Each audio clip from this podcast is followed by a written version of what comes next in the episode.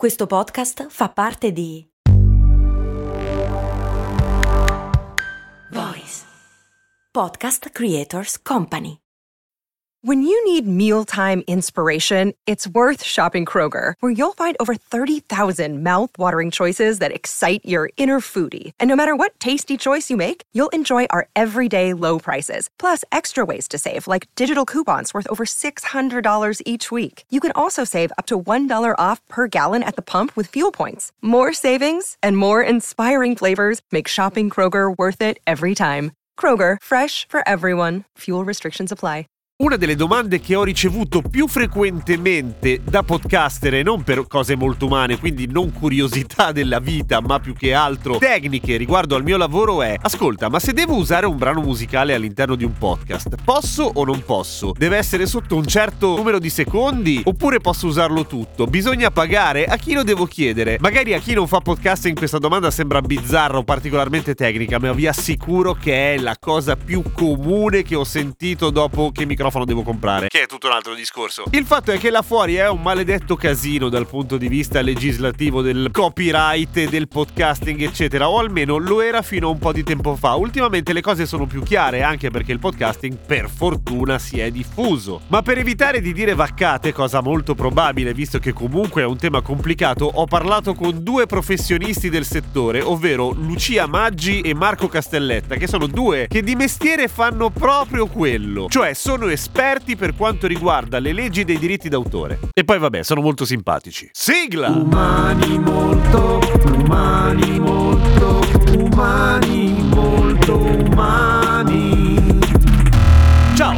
Kesten e questa è Umani Molto Umani, lo spin-off settimanale di cose molto umane in cui sono gli esperti del settore a rispondere alle vostre domande e ai dubbi in generale. Voi chi siete? Io sono CEO e partner di uno studio legale che si chiama 42 Law Firm ed è uno studio un po' particolare perché mette insieme avvocati e informatici. Lo studio si occupa in generale di diritto delle nuove tecnologie. Io sono a capo del Dipartimento di Proprietà Intellettuale all'interno del quale ci siamo io, Marco Castelletta e eh, un altro avvocato ancora che si chiama Giovanni Romano. Quindi siamo noi tre paladini del diritto d'autore per 42 Law Firm. ok, e Marco tu sei ovviamente, sei stato citato, sei collaboratore anche tu di questa... Esatto, sono collaboratore, ho passato da poco l'esame di Stato per diventare avvocato. All- allora, vi- visto da fuori, ovviamente da-, da, profano, se non utente, voglio dire, quello del, um, di tutto quello che sono i diritti del copyright sembra una selva davvero oscura da gestire, nel senso che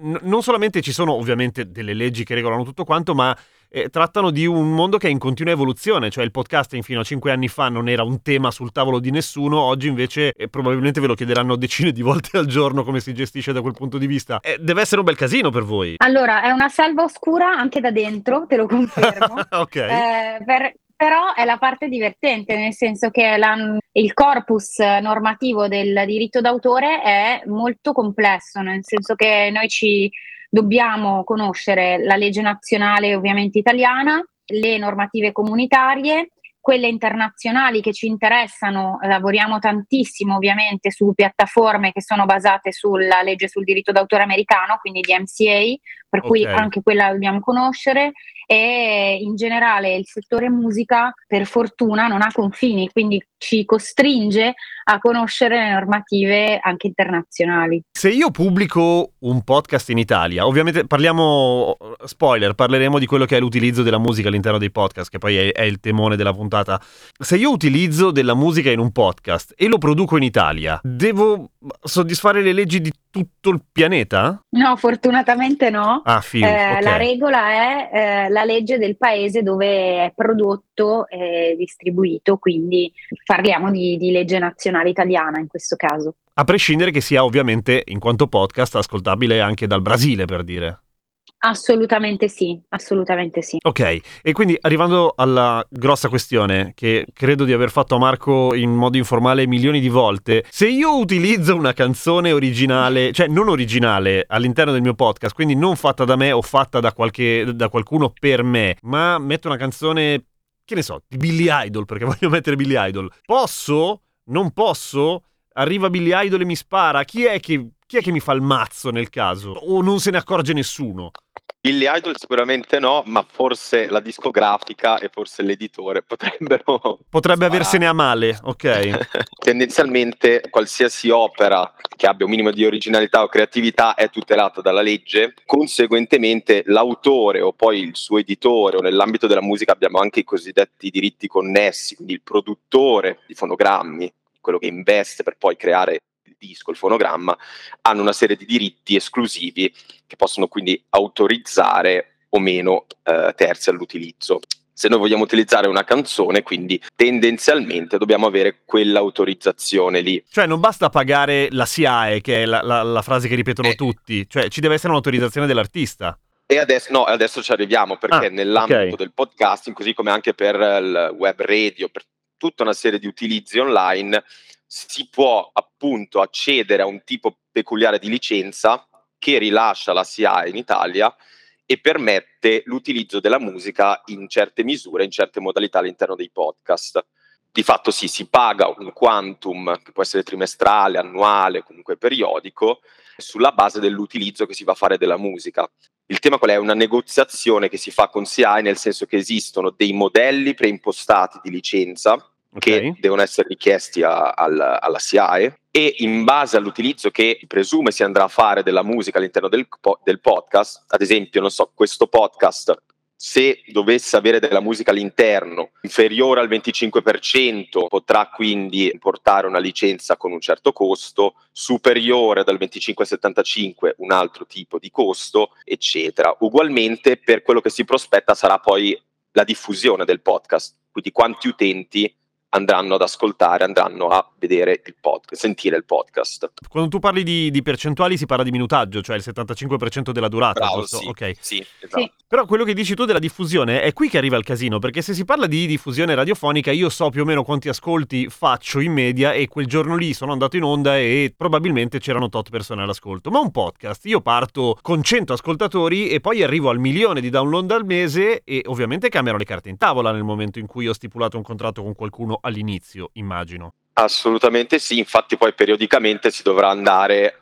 a valutare quelli che sono gli, gli, ascolti, i share effettivi e andare eventualmente a modificare la licenza perché altrimenti chiaramente si rischia di incorrere in una sanzione se magari ho dichiarato 5.000 ascolti e poi ce ne sono 5 milioni. Quindi, cioè, per fare un esempio pratico, io faccio la licenza eh, perché voglio passare una canzone e ho 100 ascoltatori, ma fra un anno ne ho 100.000 eh, devo io andare dalla SIA e dire ragazzi è successo un casino, abbiamo fatto d- del successo e quindi mi sa che vi devo dei soldi? Oppure a quel punto sono loro che vengono da me perché immaginano che sia cresciuto? Perché un podcast cresce per definizione in genere. Loro di certo non vengono da te, diciamo che è proprio previsto già nelle condizioni della licenza che l'utente che va a richiedere la licenza sia tenuto poi a degli aggiornamenti periodici. Ah, eh, ok. Quindi all- all'onestà dell'utente, certo. Eh, sì, eh, la SIAE ha comunque facoltà ispettiva e quindi nel momento in cui dovesse, per dire, effettuare un controllo e verificare che l'utente ha fatto il furbo, allora a quel punto può richiedere il pagamento insomma, di, di, quello che non è stato versato per, e, e, una sanzione per l'omessa dichiarazione. Ma perché la SIAE può arrivare a dire tu, tu, tu, questo un, ho, ho, il mandato di perquisizione, dammi le password e voglio vedere i dati, cioè può farlo volendo? No, mandato di perquisizione direi proprio di no. A parte che non esiste, lo so, che eh... non, mi dimentico sempre come si chiama in Italia il mandato di per- perquisizione. No, c'è il mandato si dice mandato? Ah, come nelle serie, ok, pensavo fosse una traduzione... come i detective. Esatto, sì. ok. Il punto che... Mh, mm, eh, eh, per, per, sua natura devi considerare che la SIAE fino a pochi anni fa era l'unica società di collecting eh, per, per, legge, perché c'era un articolo che era l'articolo 180 della legge sul diritto d'autore che poteva svolgere questo tipo di attività, cioè l'attività di collecting in Italia. Poi le cose sono un po' cambiate quando la comunità europea ha detto che c'era un po' un abuso di posizione dominante da parte della SIAE che era Chissà monopolista mm. di, di questa attività e quindi l'articolo 180 è stato riformato, per cui l'attività di collecting può essere svolta anche da altre società, tant'è vero che ha preso piede anche Soundriff. Esatto, è la prima che viene in mente di solito, la seconda grande. esatto, esatto. Però eh, questo tipo di eh, licenze è ancora solo la SIAE che è autorizzata a concederle, ah. in virtù anche di accordi intragruppi che ha preso con diciamo, le altre sue competitor fondamentalmente. C'è stato un momento di interregno in cui c'era grossa confusione. Adesso diciamo che SIAE per determinate attività ti concede l'autorizzazione e tu sei a posto, per altre no, devi chiedere più autorizzazioni ai vari titolari dei mandati da parte degli artisti. E quello dipende dal tipo, cioè dall'artista banalmente. Dalla musica, esatto, dalla musica che, che decidi di, di, diffondere, sì. Cioè Fedez è con Sound Reef, andrò da Sound Reef, mentre con quell'altro che è della SIAE, Gino Paoli che è uno de, della SIAE, eh, vado dalla SIAE. sì. Ok, ok, preciso. E tutto questo è molto chiaro. Entra una variabile. Ci sono dei fessi là fuori che fanno podcasting per lavoro, quindi guadagnano dalla pubblicità. A quel punto Cambia tutto? No, Marco, perché in, in, realtà fondamentalmente si presume che il podcasting sia rivolto appunto a, a terzi, sia fatto per finalità eh, commerciali e a scopo di lucro, quindi in realtà... Ah ok, quello è dato per scontato dall'inizio. È, esatto, esatto, rientra già comunque nelle, nelle, clausole che vanno poi individuate in quel contratto di licenza. Ok. Come funziona tendenzialmente c'è un modello standard pre, che, che l'utente precompila, cioè quello che fa il podcast. La CI valuta questo modello precompilato, fa un preventivo di quello che potrebbe essere la licenza che colui che realizza il podcast dovrà pagare e con il pagamento poi si, si, si accetta di fatto condizione, le condizioni della licenza. Perfetto. Però il tema della pubblicità diciamo, non, non, incide perché è già come dire, insito nel fatto che uno fa il, il podcast. Che, che non lo fa per che, hobby, ok, certo. Esatto. Un tema che però è collegato ed è interessante è il tema delle eccezioni al cioè? diritto d'autore che, che si può introdurre nel senso che sono previste, ad esempio articolo 70 della legge sul diritto d'autore, una serie di eccezioni all'utilizzo di un'opera senza autorizzazione, senza la licenza, ad esempio per informazione, per didattica, per illustrazione, una testata giornalistica che deve commentare o illustrare una certa opera e ne ripropone una brevissima parte per farne un commento, in tal caso non dovrebbe chiedere la licenza per riprodurre quella parte di opera perché rientra in un più ampio ambito di eh, utilizzo, che è quello appunto del servizio di istruzione, informazione, eccetera. Le eccezioni che citi tu sembrano tutte eccezioni che non è che ci si mette d'accordo al telefono, cioè comunque ci sono degli avvocati che si devono parlare, per cui non è esattamente una cosa easy. Sì, sì, sì, è, diciamo che vanno valutati tanti aspetti poi per effettivamente capire se può vantarsi quell'eccezione, o meno se si può utilizzare o meno un'opera per, per, quelle finalità. Ok, l'ultimo dubbio, dal momento che abbiamo fatto un po' uno un po' l'altro, mi sa che tocca a te Lucia, mi dispiace, se si ecco. riesce a fare a spanne, ma giusto per dare un'idea, cioè io voglio utilizzare nel mio podcast una sigla che sarà, so, 3 minuti su 10 minuti di podcast, per cui una percentuale di minutaggio bassa e faccio più di un milione di ascolti al mese. Quanto mi costerà più o meno una cosa del genere? È proibitivo o si può fare? Dipende da che cosa vuoi scegliere in realtà come, ah. come sigla, nel senso che la sigla fa un po' a sé rispetto al... C'è un parametro ad hoc peraltro nella licenza. Esatto. Ah. O introduzione esatto. o... Sì, eh, per, perché è molto caratterizzante, no? Quindi quella anzitutto la ripeti tutte le volte tipicamente se la sigla, magari certo. in, te- in, testa e in chiusura. È differente, diciamo, rispetto al contenuto della musica che passa nel, nel podcast. Cioè costa di più? In generale costa di più e poi diciamo il pricing varia anche a seconda del, del tipo di opera che viene scelto. Cioè se è una canzone molto famosa rispetto a una canzone magari minore.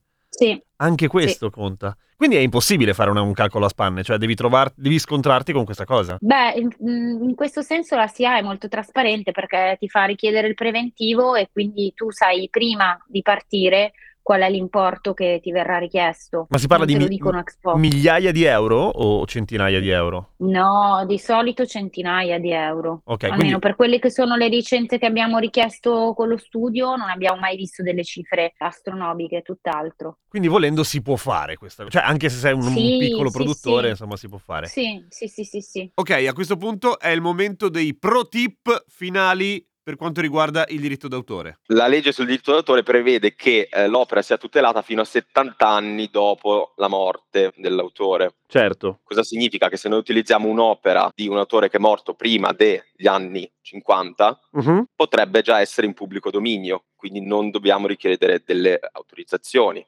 Attenzione perché però in ambito musicale c'è anche il tema del master, quindi quando è stato pubblicato per la prima volta quel brano musicale in un fonogramma, anche qui abbiamo appunto quegli anni che devono essere trascorsi perché sia in pubblico dominio. Un altro tips, un'altra tips è eh, le eh, licenze Creative Commons, le licenze di utilizzo gratuito certo. delle opere musicali. Ci sono una serie di database cui si può attingere o magari si paga una licenza molto molto bassa, insomma, non so, 20 euro al mese o all'anno per avere una serie di clip audio che si possono usare nei podcast. E tra l'altro, lo dico anche per, per, per utilità, sono spesso catalogate in modo molto preciso, per cui se hai bisogno di musica del terrore o musica della tensione o musica romantica, insomma trovi tutto nei cataloghi e effettivamente paghi, come dici tu, una fee che copre tutto quanto e stai anche pagando qualcuno per il lavoro che ha fatto, per cui è assolutamente come dire, legittimo e giusto così. Qual è la domanda che più spesso vi hanno fatto in questi anni in ambito di copyright digitale? Saranno decine, immagino, però ce ne sarà qualcuna che nel, nella top 10. Sì, io ho la mia preferita. Vai. Eh, avvocato, avvocato, no, ma allora, cioè lei mi ha detto che devo pagare, però mio cugino sta facendo questa cosa da anni oh, e nessuno gli ha chiesto niente, cioè sta andando certo. avanti alla grande, senza problemi. Perché lei mi costringe a pagare? Come se io avessi una percentuale dalla SIAE e quindi la, questo più che una domanda è il grande classico del parente cugino che non paga e, e, ehm, e la fa franca. Quindi io rispondo sempre che anche io parcheggio in divieto di sosta e a volte non prendo la multa, però non è diventato lecito parcheggiare in divieto di sosta. Mi sembra una risposta estremamente chiara, effettivamente. Sì, perché l'altra può essere allora vai da tuo cugino, però è scortese. Però in effetti quella, quella, rende l'idea. Tu Marco ne hai una tua, pre- una tua prefe? Ma diciamo che c'è sempre quella, la leggenda dei se usi meno dei 10 secondi di un'opera, ecco, allora puoi fare giusto. se usi meno di 10 o 30 secondi a seconda della fonte, puoi fare quello che vuoi. È non è vero, giusto? Mai. No, in linea di massima no, poi se è completamente irriconoscibile il brano, però vabbè, in linea di massima no, questa okay. è da sfatare. Diciamo che io capisco anche perché sia difficile dare risposte di questo tipo, perché mi rendo conto che se uno mette 30 secondi di un brano completamente eh, remixato, come dici tu, irriconoscibile, le probabilità e le possibilità che qualcuno gli rompa le scatole sono vicine allo zero. Questo non vuol dire che sia legittimo da un punto di vista legislativo. È anche vero nel dato di fatto che probabilmente nessuno gli romperà le scatole. Ma giustamente non diamo questo consiglio, perché sennò poi qualcuno finisce nei guai. No, infatti, esatto. Cioè, se tu metti il riff di Smoke on the Water sono meno di 30 secondi. Esatto, Però tutti vero. si accorgono. L'ho già sentita da qualche parte questa cosa. Esatto. Lucia Maggi, Marco Castelletta, grazie mille. Credo che avete sfatato una quantità di dubbi, mi... cioè domande che hanno rivolto a me in quanto podcaster tipo milioni di volte. Io tutte le volte dico, raga, non ne ho idea. Io le canzoni me le faccio da soli e fanno tutte schifo, ma almeno sono sicuro che. Sono... Beh, questa è una soluzione, però, molto incommiabile. Insomma, Beh, eh, guarda, la mia soluzione è stata quella: farmele da solo molto brutte, e poi a un certo punto, per pena, gli ascoltatori hanno iniziato a mandarmi le loro fatte bene per evitare di sentire la sigla brutta mia. E devo dire che sono arrivate delle cose stupende negli anni, per cui sono anche molto contento. Comunque, per dovere di cronaca, sono andato a vedere sul sito della SIAE che effettivamente è abbastanza trasparente, come dice Lucia Maggi, cioè fare un preventivo per un intro-outro, cioè una sigla per un podcast che fa più di 400.000 download al mese. 400.000 è il discrimine che mette SIAE. Per il download e per lo streaming costa 325 euro IVA esclusa per il trimestre. Quindi si può fare, ma non è pochissimo. Cioè, se potete farvi la sigla o farvela fare da un amico musicista, forse vi conviene. A settimana prossima con Umani Molto Umani e a domani con cose molto umane come tutti i giorni.